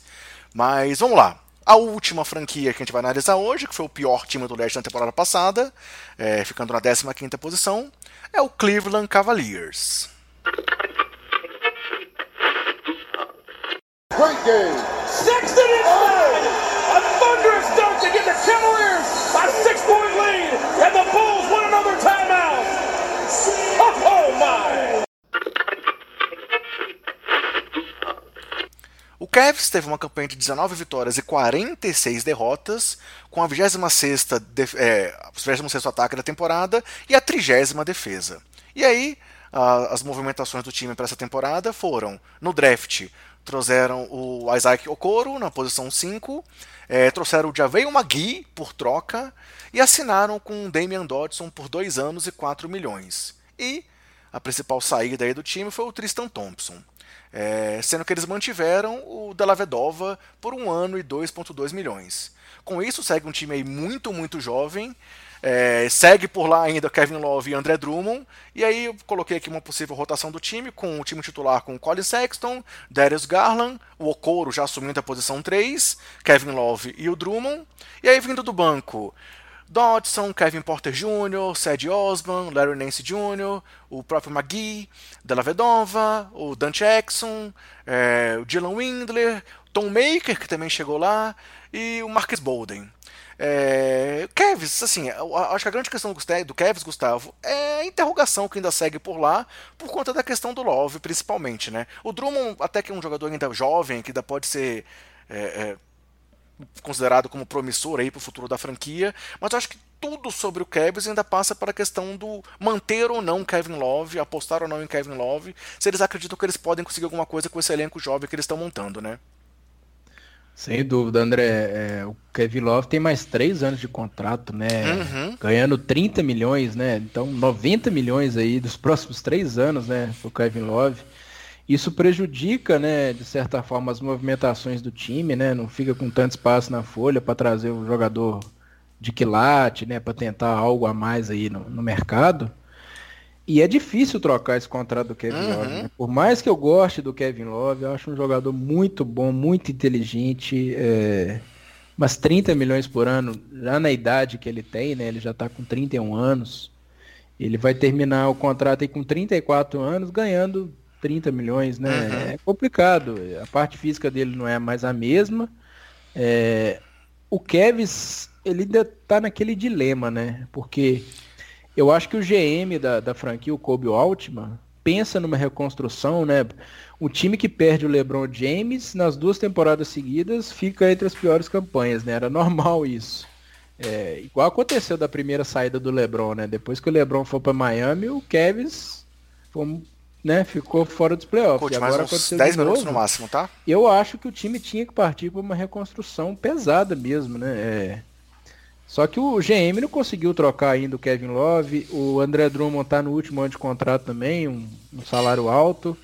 Não sei se está nos planos da franquia manter o Drummond para os próximos anos. Ele ainda é um jogador novo, igual você falou, né? Até com 26 anos. Só que a pressão que o, o front office sofre do dono da franquia, né, o Dan Gilbert, para voltar aos playoffs, é, eu acho que isso aí complica tudo. Porque fica o dirigente com a mentalidade de reformular, deixar é, aproveitar a escolha de draft, desenvolver esses jovens, e o dono da franquia buzinando no ouvido dele. Não, nós temos que voltar aos playoffs, tem que trazer jogador de nome, tem pode gastar o que for.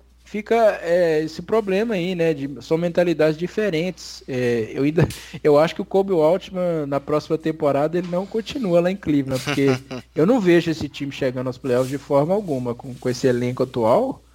É, é, por mais que Kevin Love e Drummond façam uma dupla boa de garrafão ali, mas o resto do time é, são jovens ainda. Não dá para pressionar esse time a, a conquistar vaga em playoff, né? Eu acho que a ideia do GM é a ideia que deveria prevalecer, só que no fim das contas quem paga, quem assina o cheque é o Dan Gilbert, né?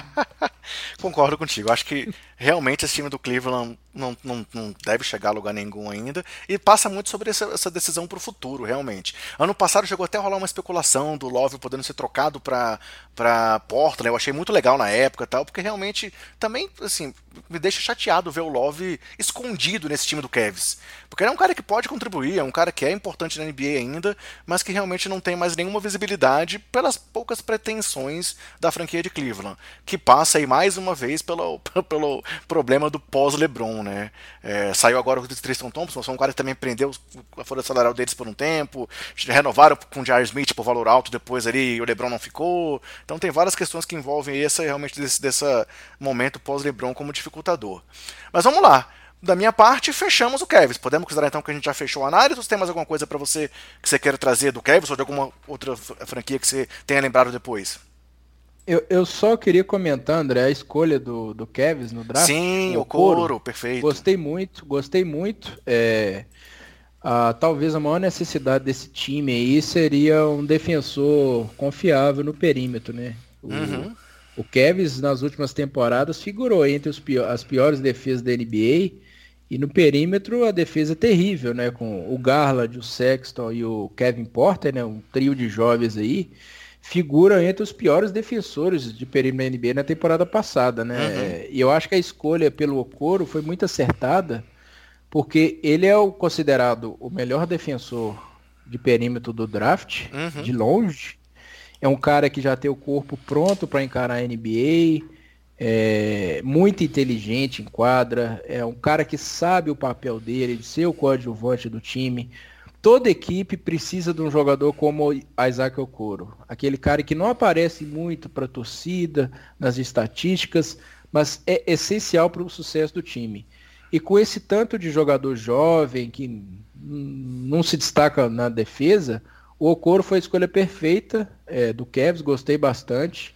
É, e eu espero ver mais o Darius Garland nessa temporada, né?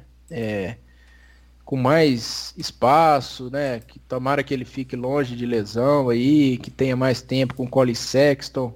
Essa dupla ainda não inspira muita confiança, né? Eu acho que muitos torcedores do Cavs ainda eles gostam muito do Sexton, né? A gente viu uma evolução no Sexton, só que o Garland a gente precisa ver mais como que vai ser esse encaixe aí dos dois. De repente, se for mais uma temporada complicada, trocar um deles, é, para o futuro, né?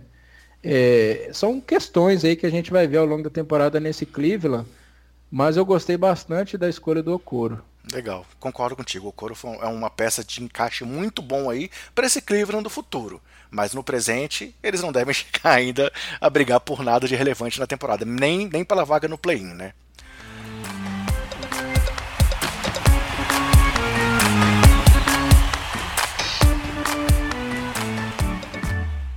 Beleza, galera. Então assim a gente fecha essa nossa análise aqui das sete franquias. É... Vamos aí nas próximas duas semanas falar sobre os times que foram aos playoffs no leste e no oeste. Mas antes de passar aqui para nossa despedida, nossas, nossas considerações finais, eu trouxe aqui algumas curtinhas que envolvem aí as datas divulgadas essa semana da NBA. Rodada de abertura, rodada de Natal, é, Martin Luther King Day e número de jogos de cada uma das franquias televisionados nacionalmente nos Estados Unidos. A temporada vai começar no dia 22, com dois confrontos que devem ser transmitidos pela Sport TV aqui no Brasil, ainda não está anunciado, mas deve ser, que vão ser Golden State Warriors e Brooklyn Nets, aí o Duran reencontrando o time do Warriors, e Clippers e Lakers no duelo aí da, da, da Califórnia. E no dia seguinte, dia 23, deve ter o primeiro jogo aqui é, para o Brasil na ESPN, com Dallas e Phoenix, além de Milwaukee e Boston também jogando nesse segundo dia da temporada. Já a rodada de Natal, teremos ali cinco jogos como sempre, com Pelicans e Miami Heat, Golden State Warriors e Milwaukee Bucks, Brooklyn Nets e Boston Celtics, Dallas Mavericks e Los Angeles Lakers, e Clippers e Denver Nuggets. É, enquanto no Martin Luther King Day teremos os jogos entre Orlando e Knicks, é, Minnesota e Atlanta, Phoenix e Memphis, Milwaukee e Brooklyn, e aí sim o Golden State versus Lakers, aí o, o LeBron enfrentando o Warriors, que é a grande rivalidade dos últimos anos na NBA. É, e falando um pouco sobre a questão das transmissões, o Lakers é o time com mais transmissões, com 16 jogos televisionados é, a nível nacional nos Estados Unidos, seguido de Celtics, Mavericks, Pelicans e Warriors, com 14 jogos cada. Mavericks e Pelicans assim, são o segundo time alcançaram os Celtics e Warriors como times com segundo time com maior número de transmissões. E aí na sequência, Brooklyn Nets com 13, Bucks com 12, Clippers com 11, Heat com 10. E olhando para a galera que tem poucas transmissões, Bulls, Hawks, Hornets, Knicks e Timberwolves apenas uma, enquanto Cavs, Kings, Magic, Pistons, Spurs, Thunders e Wizards não terão nenhum jogo televisionado nacionalmente nos Estados Unidos.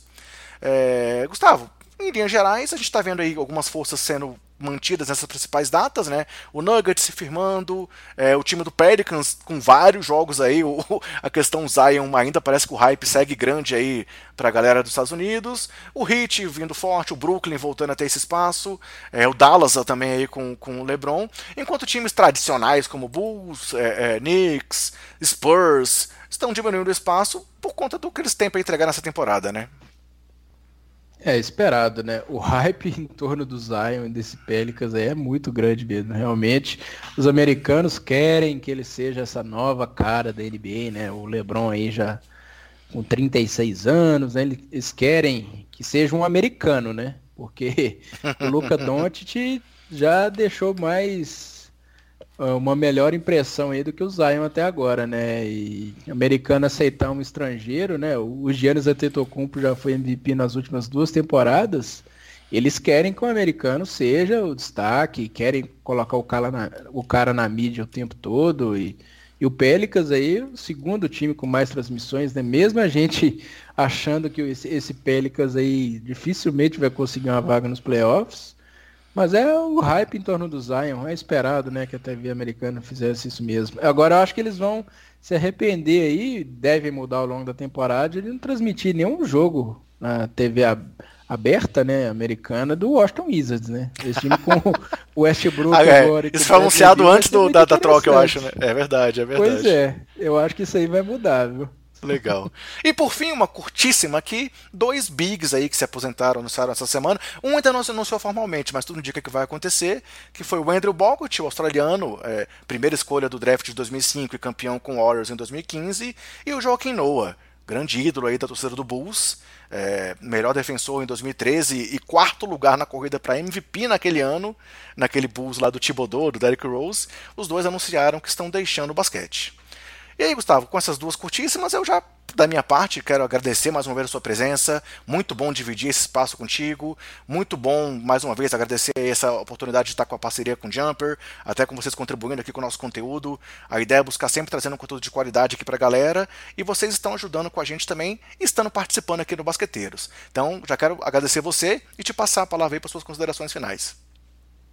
Ô André, foi muito bom esse papo, né? Agradeço demais o convite. Fiquei muito feliz quando o Ricardo me comunicou da, do, da sacramentada aí da nossa parceria, né? Muito feliz com mais um conteúdo de qualidade chegando ao Jumper, né? Nós vamos para a nossa 14 temporada de cobertura é, da NBA aqui no Brasil. Eu acho que a gente é o dinossauro aí na cobertura de basquete aqui, né? A gente ainda persiste, né? É, o basqueteiro está só na terceira. pois é, a gente resiste ao tempo, né? É, mas a gente faz sempre com muito prazer, né? Muita paixão. Só assim, né? Pra gente ainda estar tá na ativa.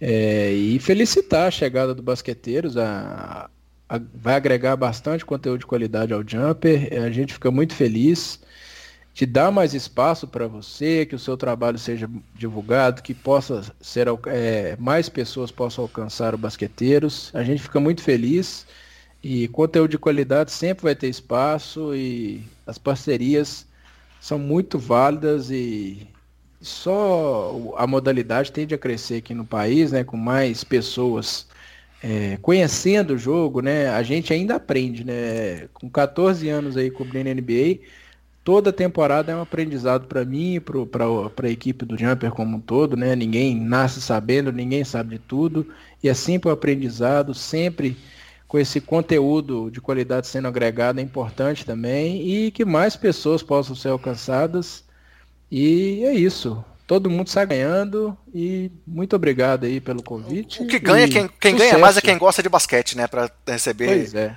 material para aproveitar cada vez mais. Legal. É. Então tá, obrigado mais, mais, mais, uma vez por topar estar aqui com a gente, Gustavo. Foi muito bom bater esse papo com você. É, e aí, galera, agradeço também a todos que estão nos ouvindo. É, qualquer coisa, estamos à disposição, interajam com a gente no Twitter, entrem no nosso grupo do WhatsApp, que a ideia é estar cada vez mais trocando figurinhas com vocês. Então, Assim a gente finaliza mais um programa. Valeu, Gustavo. E mais uma vez, galera, lembre-se sempre: a pandemia não acabou. Então, se cuidem, cuidem dos seus, cuidem do próximo e até mais!